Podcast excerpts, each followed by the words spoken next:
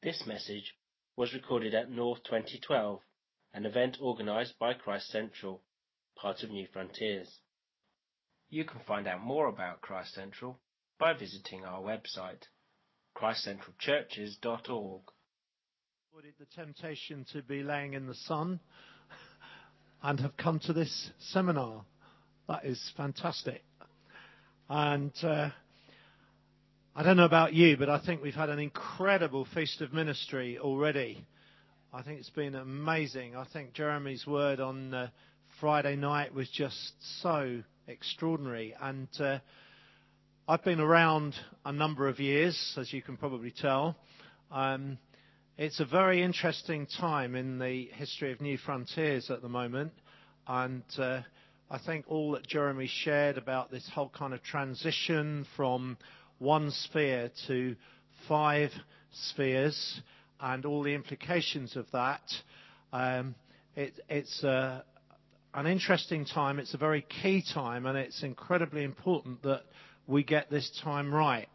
Now, I think it's important that we understand that this is not only about leadership. This is not just about renaming things and a few leaders having an idea and working out administratively how this body of people that have been together over a, number of years are going to move. It's something that is far more a grassroots thing, and it's important that we are responding in our hearts and understanding what God is saying prophetically to His church at this time. And that's really something that I want to address this afternoon in terms of transition and where do we, how, do we respond to the prophetic kind of prophetic word that we heard last night and uh, sorry Friday night and uh, the kind of thing that Dave Devenish was sharing this morning. And uh, in a sense in view of what I've heard from this platform over the last couple of days I've slightly changed what I was going to do. So um, we're still looking at the whole concept of dynamic church and dynamic lifestyle, but I want to give it a particular, and I hope prophetic application for what is coming out of the ministry of this conference at this, this time. So, uh, dynamic churches, dynamic lifestyle. The word dynamic comes from the Greek word dunamis, and most of you will know, I'm sure, that that is a word for the Holy Spirit. Jesus said, You will receive power, you will receive dunamis when the Holy Spirit has come upon you. And at this time, I'm really passionate that we don't lose the power and impetus of the work of the Holy Spirit in the church. The church needs to be absolutely riddled with His presence and with his working, and we need to learn as people how to respond to him. Now, that will affect our personal lives because the Holy Spirit is personal, but it will also affect dramatically how we do church. Now, this is a seminar, and normally in a seminar, I like to have some interaction. Now, I didn't realize it was going to be in such a kind of large area as this, and there would be so many people. So it's very difficult to kind of get the kind of interaction that I would normally like. But if you have got a burning question as I'm going along, feel free to put your hand up. I may see you, I may not, and I may ask you what you want to say, or I may not, but you can give it a go. Okay, but normally I like to have some interaction. Actually, the word seminar comes from the Latin word seminarium, which actually is a breeding ground. It's like a plant nursery. That's what a seminarium was. It was a plant nursery. And when I was just praying about this whole uh, uh, time together and, and doing this, I felt God give me a picture for this seminar and I will be lobbing out lots of things that will be like seeds that I hope will get potted. So I'll be touching on lots of different areas. Um, normally, in a, in a seminar, you would perhaps take one particular subject and analyze it in depth. I'm not going to do that today. I'm going to lob out lots of things, but I hope that it will be like planting seeds into lots of pots. Not that you're looking potty, okay? I'm not saying that. That, that's what I'm hoping to do. Now, I think it is a very, very key time because New Frontiers has been in existence for some 30 years or so. It wasn't originally called New Frontiers.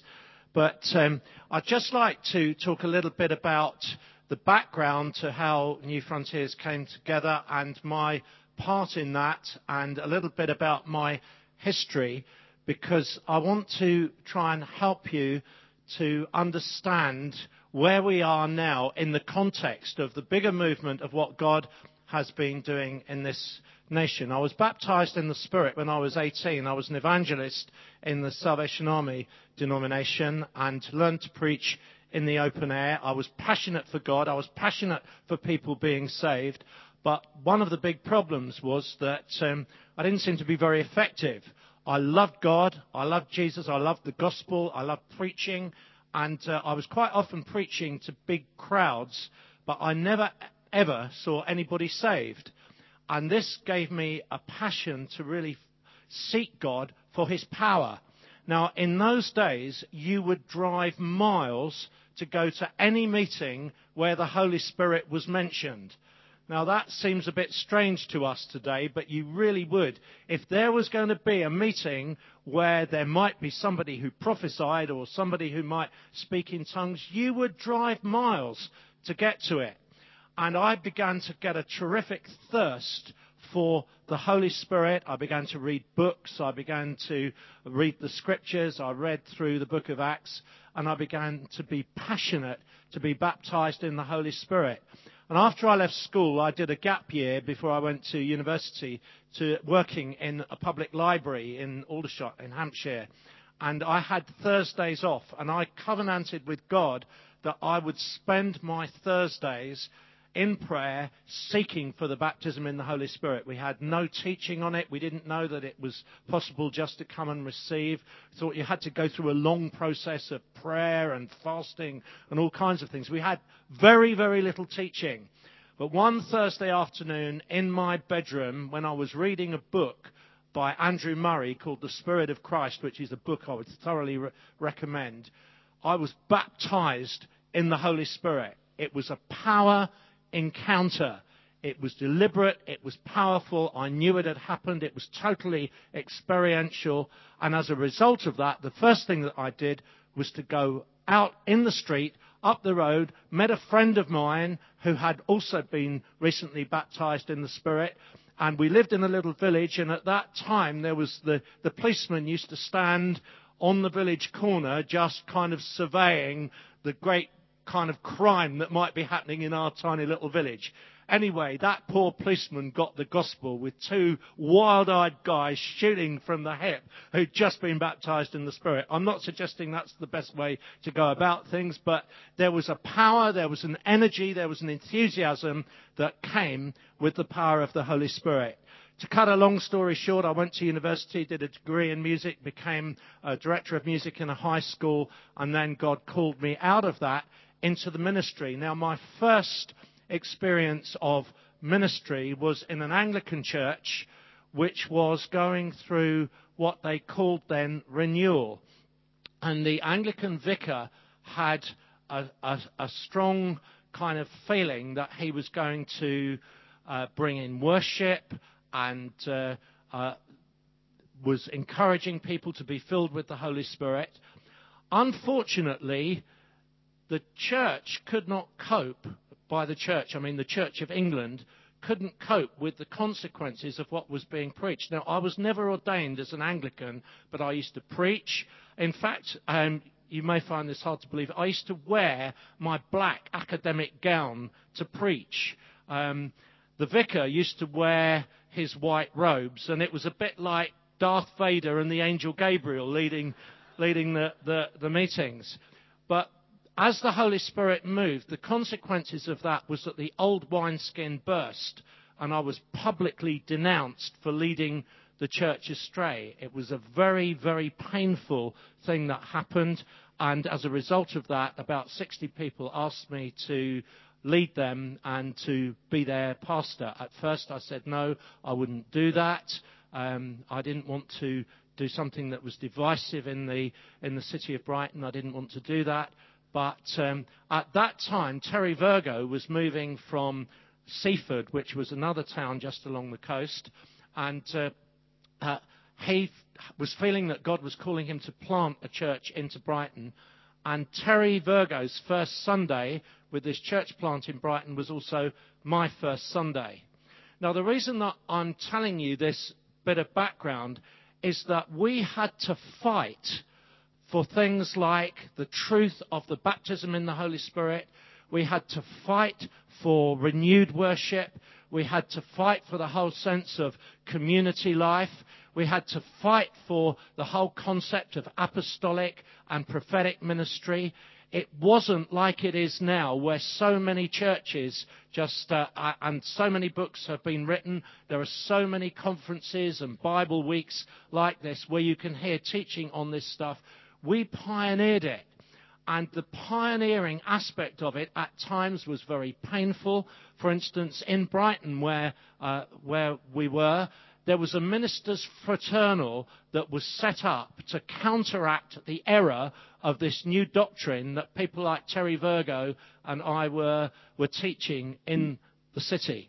And this fraternal was set up. It was an evangelical fraternal that was set up. So that was the kind of opposition that was coming against us. Now, the reason that I'm telling you this is that because there is a whole generation now that have experienced the kind of church that we have who don't know what has been fought for. And I, there's a generation that hasn't understood the, uh, the, the way the Holy Spirit moved in this nation in the late, late 70s, early 80s. And I see a terrific danger of what we have being taken totally for granted. Now, that's not a beef, it's just an observation. And I am passionate, in a sense, about recovering restoration, recovering the values, making sure that we are thoroughly, thoroughly biblical in the things that we do, in the things that we say, in the way that we act, in the way that we do church, in order that the foundations may not only be secure, but the building is built and that the mission is completed. And so I want to, uh, in a sense, focus this afternoon on, on a Bible story that helps us to understand this time of transition and helps, will help us, I hope, to see how we can keep the values, but also move forward prophetically into the new thing that God is doing and the new thing is saying. So if you would like to turn with me to 2 Kings and chapter 2, here is a story about Elijah going to uh, going to heaven, and uh, he knows his time on earth is is uh, finishing, coming to an end, and um, his young uh, kind of protege, his young disciple Elisha, is with him. So, 2 Kings chapter 2. Now, when the Lord was about to take Elijah up to heaven by a whirlwind, Elijah and Elisha were on their way from Gilgal. And Elijah said to Elisha, Please stay here, for the Lord has sent me as far as Bethel. But Elisha said, As the Lord lives, and as you yourself live, I will not leave you. So they went down to Bethel, and the sons of the prophets who were in Bethel came out to Elisha and said to him, Do you know that today the Lord will take away your master from over you? And he said, Yes, I know it. Keep quiet. Elijah said to him, Elisha, please stay here, for the Lord has sent me to Jericho. But he said, As the Lord lives, and as you yourself live, I will not leave you. So they came to Jericho. The sons of the prophets who were at Jericho drew near to Elisha and said to him, Do you know that today the Lord will take away your master from over you? And he answered, Yes, I know it. Keep quiet. Then Elijah said to him, Please stay here, for the Lord has sent me to the Jordan. But he said, As the Lord lives, and as you yourself live, I will not leave you. So the two of them went on. Fifty men of the sons of the prophets also went and stood at some distance from them, as they both were standing by the Jordan. Then Elijah took his cloak and rolled it up and struck the water, and the water was parted to the one side and to the other, till the two of them could go over on dry ground. When they had crossed, Elijah said to Elisha, Ask what I shall do for you before I am taken from you. And Elisha said, Please let there be a double portion of your spirit on me. And he said, You have asked a hard thing. Yet if you see me as I am being taken from you, it shall be so. And as they still went on and talked, behold, chariots of fire and horses of fire separated the two of them. And Elijah went up by a whirlwind into heaven. And Elisha saw it, and he cried, My father, my father, the chariots of Israel and its horsemen. And he saw him no more. Then he took hold of his own clothes and tore them in two pieces. And he took up the cloak of Elijah that had fallen upon him and went back and stood on the bank of the Jordan. Then he took the cloak of Elijah that had fallen from him and struck the water, saying, Where is the Lord, the God of Elijah?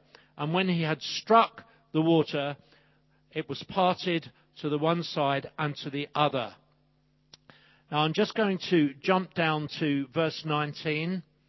And uh, this is Elisha now beginning his ministry.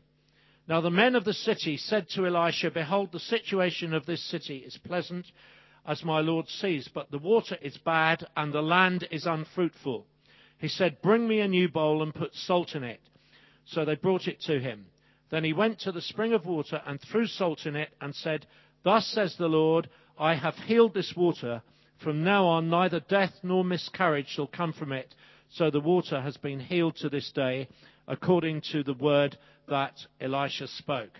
Now, I'll come back and refer to that story in a few moments, but uh, I, just recently I was um, just on, on, the internet and um, I happened to come across um, through through uh, putting some things into Google the funeral of William Booth.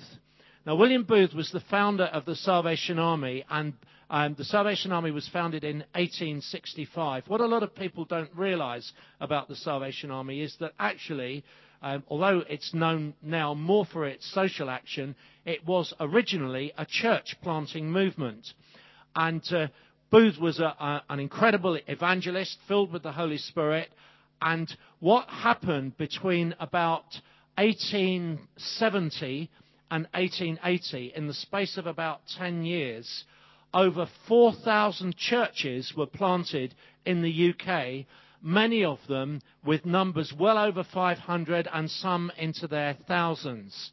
And this happened very, very rapidly. And by 1878, the Salvation Army was in over 60 countries.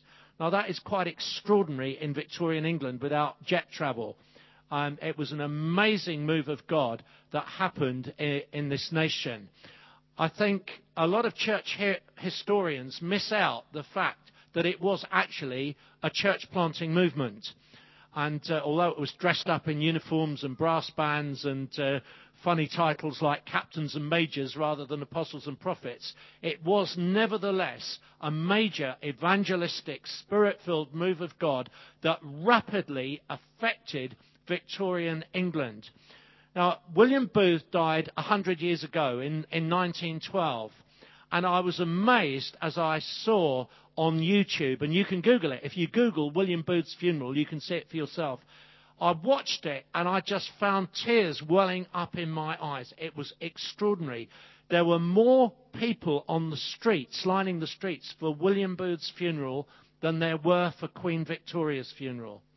And there's this old grainy Pathé News kind of um, pictures of it. There are thousands and thousands and thousands of Salvation Army people dressed in their uniforms with their brass bands marching behind the coffin of William Booth to Highgate uh, Cemetery. And the whole of London stopped. It was front page news. It was a, a profoundly moving thing to watch it. Actually, my grandfather was, was there at, at that funeral. And as I watched it, it just made me realize the incredible impact of what had happened in this nation in a space of about 60 years where the social fabric, where laws had been changed, where godliness and righteousness and truth had come into many, many towns and cities and villages through a church planting movement.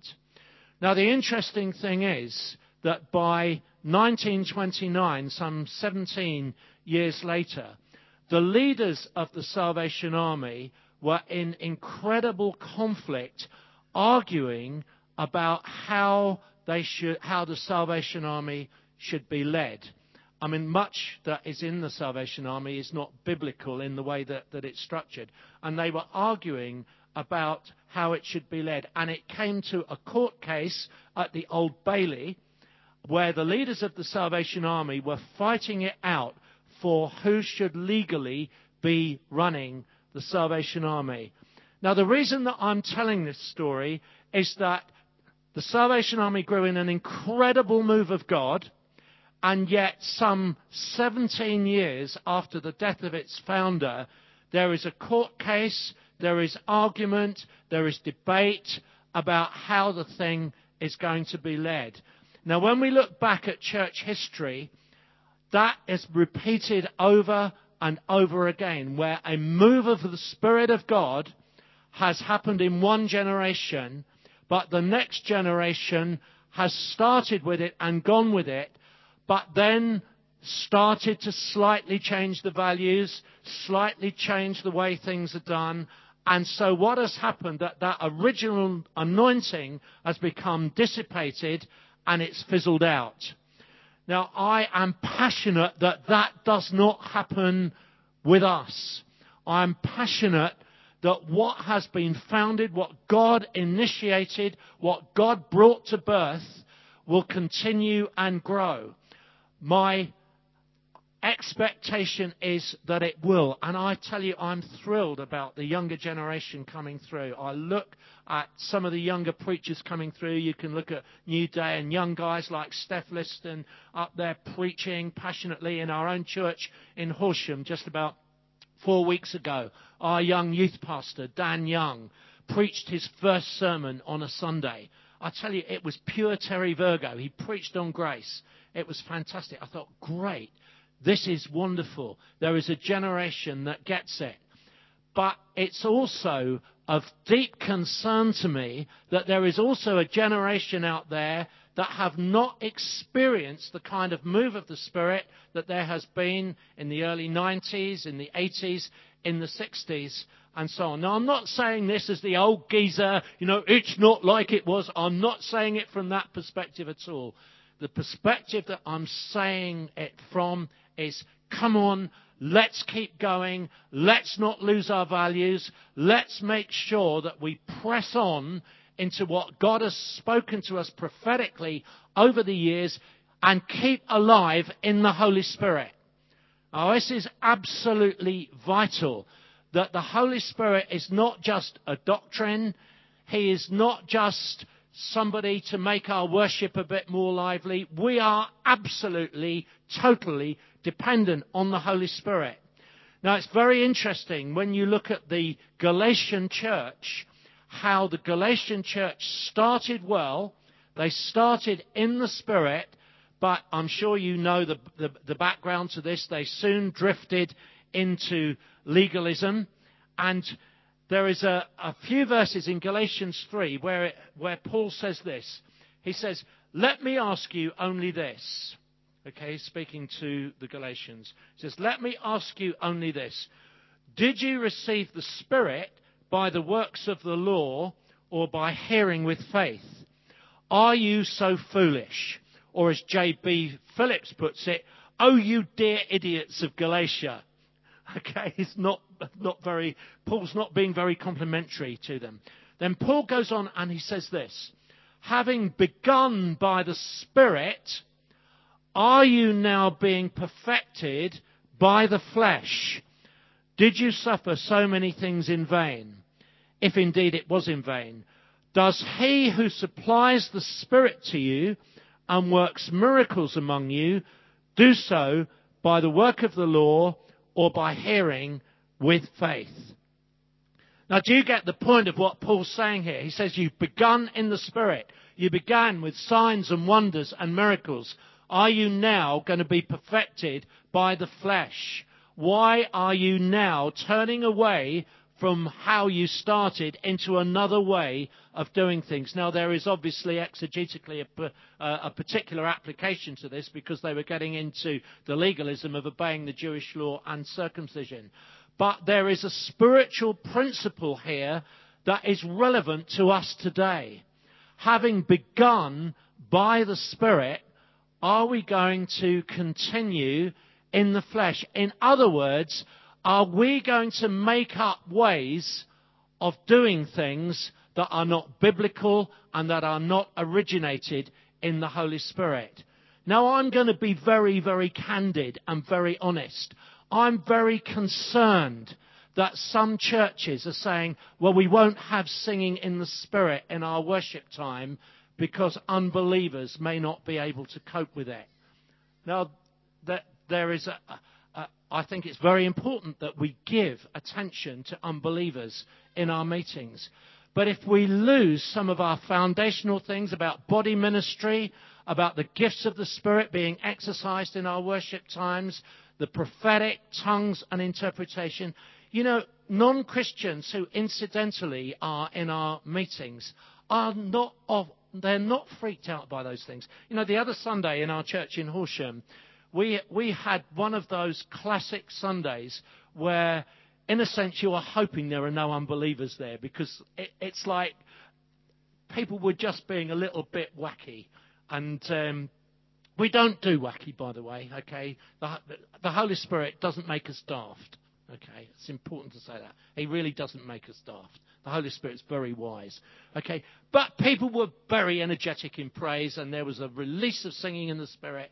It was really tremendous. In fact, the singing in the Spirit went on for about a quarter of an hour. Now, we don't normally do that to that degree on a Sunday morning, but this particular Sunday morning, it was just so charged with the Holy Spirit, prophetic words coming.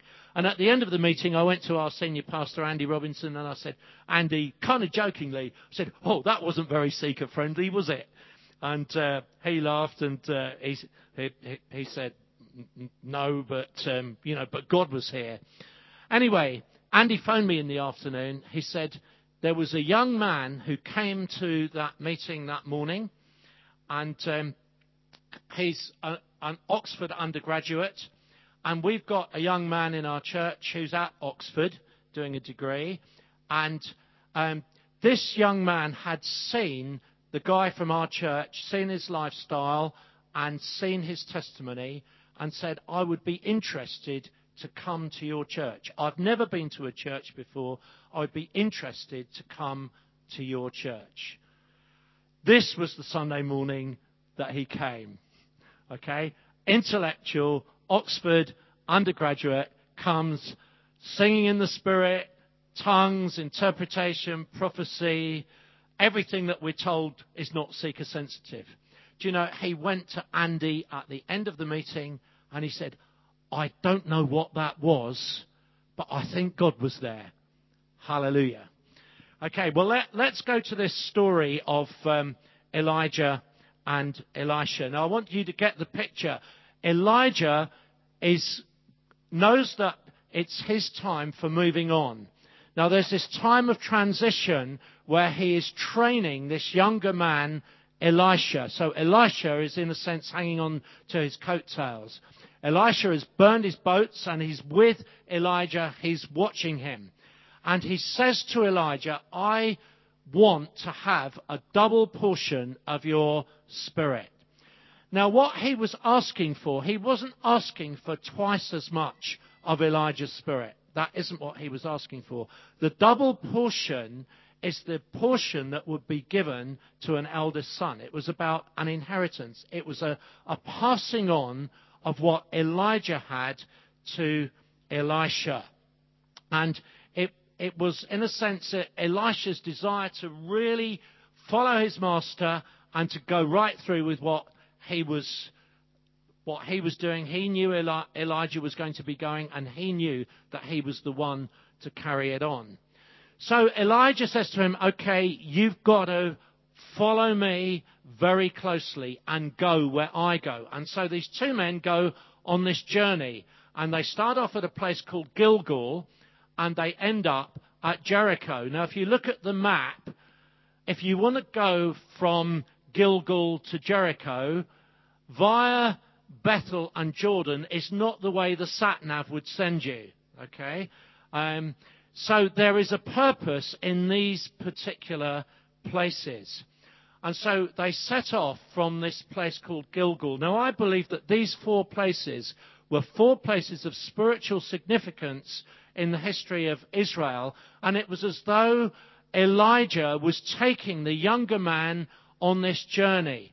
It was in a sense knowing what the fixed points were in this time of transition and change. And that's what I particularly want to focus on. What are our fixed points in this time of transition? From one big sphere to five spheres that are interlocking, working together, moving together. How does that affect us? What are our fixed points? What are the things that we really latch onto? Well, they set off from this place called Gilgal. Now, Gilgal was the first place they came to when they crossed the Jordan after they'd been in the wilderness for 40 years. When the children of Israel crossed the Jordan, they came to the first place, Gilgal. And Moses said to them, Now, this is where you, uh, or Joshua rather, he said, This is where you uh, erect some, some stones as a monument to remind yourselves of what God has done. And it was where the covenant of circumcision was re-established. And the word Gilgal means the reproach is washed away, or the reproach is rolled away. Now the first fixed point is that we need to keep a robust doctrine of salvation. We need to understand what happens at conversion. It's very, very easy to try and birth people too soon and to, uh, in a sense, devalue the power of the gospel. Spurgeon said a strong conviction leads to a strong conversion. And I think sometimes in our real desire to get people saved, we can perhaps uh, make the gospel a little more easier than it is. Know, the Bible is about, the salvation is about our relationship with God, about our sinfulness, about being convicted of sin. Now, as a pastor over uh, more than 30 years now, I spend a lot of my pastoral time either praying for people to be set free from demonic things or things that have held them captive. Now, really, these things should happen at conversion. You know, Jesus, the, Paul says it in Colossians chapter 1, he says that we are delivered from the domain of darkness and transferred into the kingdom of God's Son. That word transferred in Greek is a very, very strong word. It's a lock, stock and barrel transference from one kingdom into another. Now we need to understand that there is a process and work of the Holy Spirit that goes on in a person's life to bring them to the point of conversion. But what can happen is that we can try and birth people before there is that real conviction of sin. And that is why pastors are so often spending so much time cleaning people up. Now, when I preach the gospel now, I'm much more radical about what needs to happen in a person's life. I'll give you an example. We, we do an alpha course in our church, and uh, the lady who, was my PA came to me one day and she said, We've got this lady on our alpha table who wants to be baptized. Um, she said, But I just feel a little bit uneasy. I'm, I'm not sure about, about her place in God. Um, do you think you could see her with me? So I said, Sure, yeah, I'm very happy to see her with you. So um, we arranged to meet, and she brought this lady, highly intelligent um, writer, um, very gifted lady, and after all the small talk, I said to her, Well, Georgina, why, why do you want to be baptized? She said, Well, I'd like to become a Christian. So I thought, Hmm, that's interesting. I said, Okay, so why do you think being baptized will make you a Christian? She said, Well, I thought that's what I had to do. So I shared the gospel with her, explained that baptism doesn't make you a Christian. We shared the gospel. We talked about repentance. We talked about conviction of sin. And she got it. She understood it. It was just her understanding about baptism was wrong. So she understood it, and I led her to Christ there and then. She prayed the prayer of repentance, and we asked God to come in and Jesus to forgive her sins. I then said to her, um, just kind of casually, Georgina, have you ever been involved in anything weird like the occult or anything? She said, No. I said, Oh, okay. Um, never read your stars? Oh, yeah. Yeah, I read my stars. Um, anything else? I said, Ever done a tarot? She said, Oh, yeah, I do tarot all the time. So um, I then began to quiz her, and then um, she said, Oh, yeah, and I, I've got this angel that guides me. so I thought, Hello? so I said, Do you know that God forbids that kind of spirituality? She said, No, I had no idea about that. She said, I want God, I want to follow Jesus, but I didn't know all that was wrong. So we talked about that. I said, I'm going to pray for you to be set free. So I prayed for her to be set free. There was a massive demonic manifestation. The spirit started speaking out of her mouth. She starts crawling around the floor like a snake. The demons get cast out. She's fine. So I said to her, Georgina, we've got rid of that. I said, now, do you know about being filled with the Holy Spirit? She said, no, what's that? So I explained about the baptism in the Holy Spirit, laid hands on her. She'd not seen anybody speaking in tongues or prophesy or anything. There was no background at all. Immediately the Spirit came on her. She was speaking in tongues and she was absolutely radiant for God. Do you know the next week what she did? She put the God channel on. She saw Creflo Dollar. She was so incensed with it. She wrote to him a prophetic word saying that he shouldn't be asking for money on the television. Love it. the point is that she was birthed well. She was birthed well. And we need to make sure when we're leading to people to Christ that we birth them well. There are also various doctrines that are beginning to come into the evangelical world, like the doctrine of penal substitution is being questioned. The fact, you know, my friend Stuart Townend has written the great hymn in Christ alone. You know that line, um, um, the wrath of God is satisfied. Do you know at Spring Harvest they wouldn't have that in the songbook because of that line. That is penal substitution, which is cosmic child abuse. That is what evangelical theologians are saying. We need to make sure that we are keeping robust doctrines of salvation absolutely intact and complete and whole and preach a full gospel of salvation. And that's what Gilgal represents. So it's very, very important that we, we, we do that. So they, they, now the interesting thing is that there were, there were the cynics there. Okay, the, these sons of the prophets, they, they came along to Elisha and they said, Oh, don't you know God's going to take Eli, Elijah from you today? And uh, they were kind of being cynical. Now, there are people who will be, and this is, I'm speaking to my generation now, there are people who will be cynical about God moving on into the next thing. There will be people who will say, oh, it's not like it was when it was at Downs, or it's not like it was when it was at Stoneleigh with, you know, with Terry Virgo and CJ Mahaney. It's not like it was then. There will be people who will say that. What I would say to you is don't. God's doing something. We're moving forward. We're pressing on in the things of God. Okay, so don't be like those sons of the prophets. Now, the next thing that, that happened is that they came to a place called um, Bethel. They came to Bethel. Now, you know that Bethel was the place where, uh, where uh, Jacob was praying.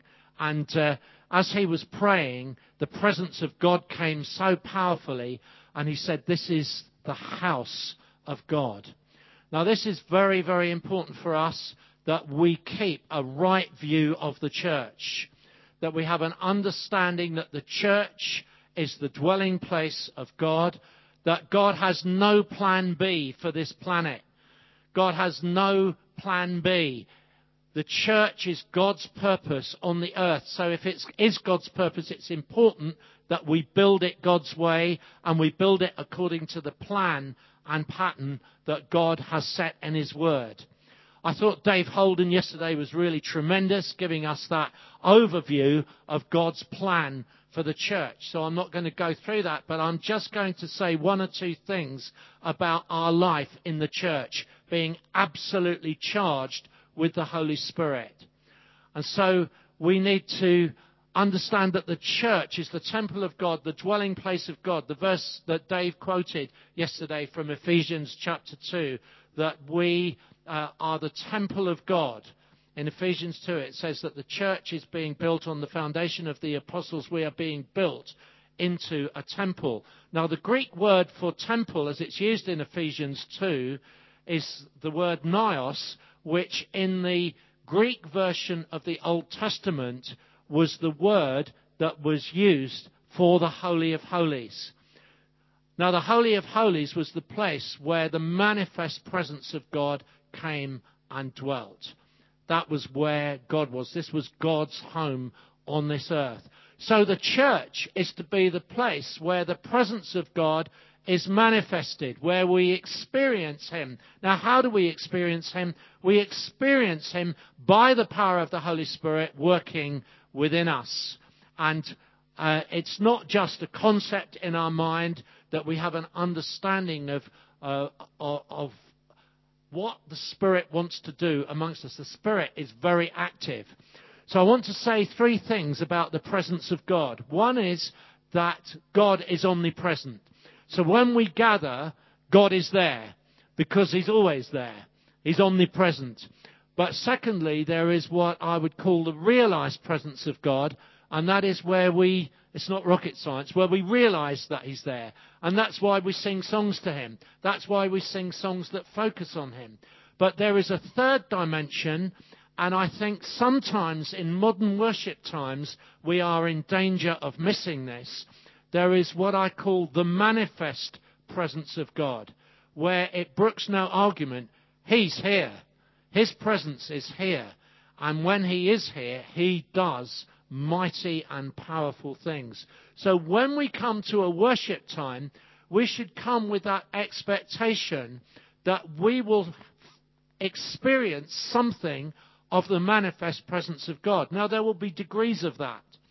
I've been in meetings where the presence of God has been so strong. I've been leading worship. There was one I was leading in um, in '94 when the Holy Spirit was moving, and uh, I was on the platform and I was leading worship, and the presence of God was so strong, I was too scared to do something, to say anything, to lead a song. And Stuart Townend was playing piano, I was playing guitar. I turned to Stuart, I said, what are we going to do now? He said, I don't know. I said, I'm not doing anything. He said, Neither am I. we just stood there. The presence of God was so strong. Now, we need to have that desire that God will break in. You know, if sinners come into those kind of meetings, they will either flee in terror or become convicted of sin. You know, when people encounter God, they either run from him or accept him. You know, in, in the book of Acts, there was either a revival or a riot. But Paul, when he preached, either saw people saved or he got arrested and put in prison and was opposed. We must not be so seeker sensitive that we think everybody is going to come in and so we've got to be nice to everybody. Yes, of course we've got to be nice to everybody, but not by compromising God given principles for building His church and seeing the dynamic of the Holy Spirit operate in our congregational meetings. The Holy Spirit is the most seeker sensitive person there is on the planet. So um, they came to Bethel, which is indicative of, our, uh, of the, the, the church. The next place they came to was Jericho. Jericho speaks of a power encounter. Now, this is another thing, and I'm going to be a bit naughty, but I'm going to do it anyway. There is, there is a tendency today to devalue the baptism in the Holy Spirit. There is a teaching that is going around that says that when we are born again, that is when we are baptized in the Spirit. Listen, God can fill people with His Spirit at any time. I mean, that remarkable story that Dave Devenish told this morning, I mean, without her even praying for it, she was filled with the Spirit. So God can do that. He did that at the household of Cornelius. But the norm is that the Holy Spirit works in us when we are not Christians, drawing us to God. We can, none of us can, beca- can become Christians without the drawing power of the Holy Spirit. When He gets hold of us, He convicts us, convicts us of sin and righteousness and judgment. He leads us to Christ. He re- leads us to repentance and forgiveness. But I do believe that there is a power encounter, the baptism in the Holy Spirit, which is more than just a sense of assurance, more than just a sense of sonship. It is a sense of being equipped so that we can do the works of Christ. Now, Elisha held on to Elijah and he saw him go, and it's a, a, type really of Jesus saying, the works that I do, you shall do, and greater works than these shall you do. He was talking about the Holy Spirit. It's a type of that. It's an Old Testament picture of that. And so when the story I told you about being baptized in the Spirit, the very next time I preached, same gospel, same message, 20 people responded to the altar call. Why? Because I'd been anointed with the Spirit. There is an anointing, and we are baptized with the Holy Spirit and with fire. There is a power, there is an energy of God. And I just see so often like, well, all you've got to do is just speak in tongues and, and uh, you know, we will help you. And it's, now, listen, we can all receive the Spirit. But I believe God wants to recover in His church power encounters where we're seeking Him for power, for the energy, in order that we might proclaim the gospel of the kingdom. And then finally, they came to Jordan, the place of parting, the place of where Elijah went to heaven and Elisha was endued with this double portion. Now, I'm going to draw this to a conclusion. The time's going so fast. I'm going to draw this to a kind of conclusion here by thoroughly, thoroughly earthing it and relating it to what Dave Devenish shared this morning. Because I don't want you to think that the power of the Holy Spirit is given to us so that we can have dynamic, powerful meetings only. Yes, I do believe that, and I think it's important that we come with that expectation that we will encounter the living God. But you know, God wants you to be effective in your daily life, in your day to day living, in whatever you are doing. And the call of God on your life is not only related to um, you know, becoming a full time pastor or going into full time ministry. If you are a school teacher or a musician or an artist or an engineer, that is your vocation. You walk worthy of the vocation where God has called you to operate and to function. So in everyday life, you are, in a sense, have this commission on you to bring in the kingdom, to speak the kingdom, to impart kingdom values. And so that is where we need the power and anointing of the Holy Spirit to live in a kind of way that brings the kingdom onto this earth, that brings heaven down to earth. Now, that doesn't mean that we're all going out being raving evangelists. Okay, we are not all called to be evangelists, but we are all called to be a witness. But what are we a witness to? Well, eventually we are a witness to the Lord Jesus and all that He's done for us. But there is a process, there is a massive cultural divide between people out there in the world and us and what we do in church. So we need to understand that the Spirit can empower us so that we can engage with people and draw them to Jesus. Now, I, I want to give you 10 headings, okay? Um, 10 minutes left. 10 headings, and I, I genuinely um, would say this that Rosie and I seek to live our life by these principles, empowered by the Holy Spirit. A few years ago in our church in Brighton, um, the senior pastor, who was Pete Brooks, then asked me to head up our evangelism in the church. And I, I'd been involved in pastoral work and preaching and teaching and prophetic ministry. And although I was an evangelist at heart, I hadn't been actively involved in evangelism. So Pete asked me to do that. And I thought, well, that's all very well, but all my friends and all my social life revolves around Christians. So if I am going to be an evangelist, I'm going to have to change my lifestyle. So I said to our eldership at uh, CCK, as it was then, I said to our eldership, guys, Friday nights, if you arrange a meeting, I will not be there because that is going to be the night where I am out socializing with non Christians. Now, most of you know I'm a, a, musician, I play the trumpet. So I joined a big band and uh, I play jazz, and uh, I joined this big band. And um, after a few weeks, I got to know some of the guys, and um, they didn't know what I did for a living. Um, we would go down to the pub at um, at the interval, and we would chat about life and family and and stuff. And then it gradually came out that um, I worked for the church and that I was a pastor. Anyway, we were on this gig, and the trombone player arrives at the gig, kind of walking like this, carrying his trombone case, and he said, um, I, I sort of said, "Hey, Steve, what's the matter?" He said, "Well." He said, I've really put my back out. I'm really, really bad. It's, it's just, I can't play tonight, really. So I looked at him and I said, Steve, you, you know I work for the church. He said, Yes. I said, Well, I, am actually a pastor and I do pray for people with bad backs and they usually get healed. I said, Would you like me to pray for you? And he was a bit taken aback. So um, he said, Okay, but can we do it out there? So, so I prayed for him. God healed his back. He was able to do the gig. Now, that guy has been on Alpha courses. He's, I'd love to say he was converted. He's on a journey. And his son, who's a drummer, is also on a journey.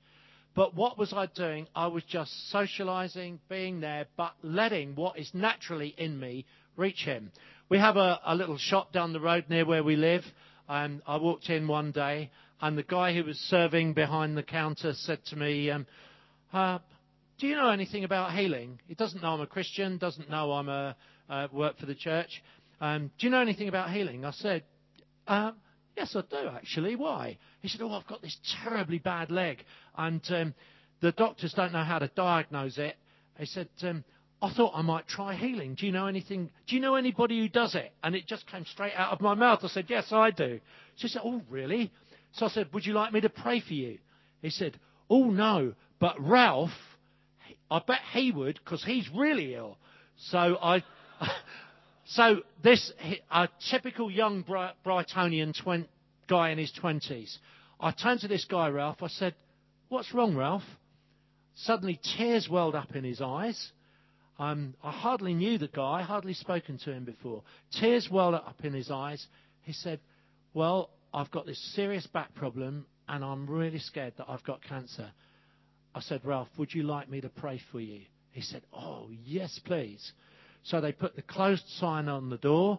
We went out the back. I prayed for him. The Spirit of God came on him, and he was just weeping. And apparently, for the rest of the day and the next day, he was telling everybody about this. Well, a day or so later, I went into the shop with a load of alpha leaflets, and uh, I, I to uh, you know, to say, you know, come on the Alpha course. As I walked in, there was a lady serving who hadn't been there the other time. As I walked in, the shop was absolutely packed with people. She said, I didn't know you healed people. So I said, I don't heal people. It's Jesus who heals people. And I was able to share into it. Now, what am I doing? I'm just living my life. I'm not being a preacher. I'm not being a pastor. I'm being a spirit filled Christian who is living my life engaging with ordinary people. Okay? My dentist, very nasty man, would get the drill hanging over my tooth and he would say something really controversial about God and he knew I couldn't answer because he'd got the drill poised. I got a bit fed up with this, but anyway, in the end, I said to him, You like music, don't you? He said, Yes, I do. I said, Why don't you come to a concert we're putting on at our church? It's an orchestral concert. Um, why don't you come to a, to a concert at our church? He said, Yeah, okay, I'll come. I gave him two tickets, one for him, one for his wife. And uh, the, we, we would put on concerts, no preaching, no testimonies, no gospel content. It was a real Dave Devenish type okay? Music for the sake of it because it's brilliant and it's a reflection of God's common grace. We do that a lot. Okay, so we have a whole mix of Christians, non-Christians come. So he comes to the concert. A couple of days later, had a dental appointment, walked in. I said, "What did you think of the concert? Did you enjoy the music?" Do you know what his reply was? Why is it that I could walk into a room full of people who all seem to like each other? They all seem to be very happy. There seemed to be no kind of um, problems there. It was such a great atmosphere. What's that all about? Ha ha ha. In I go with the gospel. So what is happening is just by doing what I do using my natural gifts, what am I doing? Opening up the gospel. Okay? Two lesbians in the sauna. This is not a joke. Okay? Two lesbians in the sauna. Okay? In the health club that Rosie and I go to. They're sitting in the sauna, and I'm sitting there, and I'm getting really angry because the level of conversation is getting out of control. I hate it. I'm all ready to give them Romans 1 for all I'm worth. Okay? One of them has a little boy. The little boy is playing outside. So I turned to one of the women and I said, He's a nice little boy. Um, what's it like bringing him up? Um, you know, little nine year old boy. What's, what's that like? She was amazed that I was talking to her as a guy, for one thing. I mean, they were overt, these girls. So um, she said, Oh, yeah, it really is very, very difficult. It's really tough. And she starts to open up. So I, um, I said, Well, you know, what's he doing here? She said, Well, it's his birthday, and I brought him here to have some fun and to enjoy it. At which point, the girlfriend says, Yeah, my dad hated me. He never gave me a birthday present. Now, what is happening? I'm immediately not feeling judgment, I'm feeling compassion, and my whole attitude is changing. There are people out there who are hurting, who are in pain. Yes, they are in sin. But we need, by our love and our care and our lifestyle, to be relating in such a way that is spirit filled, that touches them and helps them, engages with them. That is how we will grow our churches. Honestly, it won't come through trying to create services that are entertaining and don't challenge anybody. We won't do that. What the way we will change people, the way we will change this nation is by being spirit-filled, dynamic Christians out there in the workplace, just being ourselves, bringing the kingdom, loving people, caring for people, nurturing them, and bringing them into an environment. Now, there are 10 C's up here. First of all, make connection with people. Secondly, converse with them. Thirdly, communicate with them. I'll give you an example. Um, we have a little shop down near where we live where there's an Asian family. They, they run the shop. And uh, I've been gradually getting to know them. First of all, it was conversation. Then we start to communicate. And so the conversation goes beyond just, uh, you know, good morning, here's the money for my paper. We start to converse, start to talk. Turns out that their daughter is a very gifted musician and needs to buy a piano. I said, "Oh, I'll help. I'll help you buy a piano." So I helped the family buy a piano. Okay. Then we get into the whole area of communication, and um, it's uh, it turns out that this family are Hindus. So recently we had um, an unusually warm evening, um, and I went down to the shop, and um, this girl was there. And uh, she said, Oh, I wish we had a terrace to sit on. I said, Oh, we've, we've got a terrace. Would you like to come round and have a drink with us? Now, it turned out that they couldn't come, but that's the level that we're at now. So I'm hoping that we get one or two nice evenings so that we can invite them just to come round and sit on their terrace and bless them. We know that that will probably, because um, that will probably lead to a meal, to cuisine, to food. Food is a good way to relate with people. And then the next stage, community, let them meet some of my friends. Let them meet some of my Christian friends. then that's the point where we will start to feel compassion and start to pray for people. There comes a point where the gospel is confrontational. But what we try and do very often is when we meet somebody is convolute the conversation round too soon to talk about us being Christians and about them being sinful and needing God. We need to take people on a journey so that when we come to the point of, um, of confrontation, we've already taken people through a process and we've prayed for them and, in a sense, broken up the ground of their lives so that when we do place the seed of the gospel in, it will start to take root and have effect. And then you pray for conviction. And you don't think, oh, I've got to get them saved as soon as possible. You pray that the Holy Spirit will bring conviction, which can then lead to conversion. And then, of course, they need to be looked after. Now, that is a whole series of teaching that I do. And I can spend a whole kind of session on each, each one of those. But I wanted to put that in to connect a bit with what Dave said. I hadn't intended to do this, but I want to connect it with what Dave said this morning. I think the fact that um, he was able to talk about common grace in that way. Now, there are people I am speaking to this afternoon who've got a, a, a social demography. You've got people you relate with. There are guys who play golf. There are women who stand at the school gate and wait for their kids to come. You've got, you've got social relationships. If you haven't, start getting some. Get out of your Christian ghetto and make some friendships, make some relationships. If you use those principles, I believe what will happen is that we start to break up the ground of people's lives and get them to the point where we can drop the seed in. And when we drop the seed of the gospel into good ground, it will grow. Now, that's what it means to be spirit filled. It's not just about prophesying and speaking in tongues and having words of knowledge and revelation. The thing is, it's in the context of all that that the gifts of the Spirit can really operate powerfully. It's like I've been in situations where I've just been able to say, and what about this? And they've said, well, how do you know that? I said, well, God's shown me. God's shown you. What on earth are you talking about? And suddenly an evangelistic opportunity is opening up.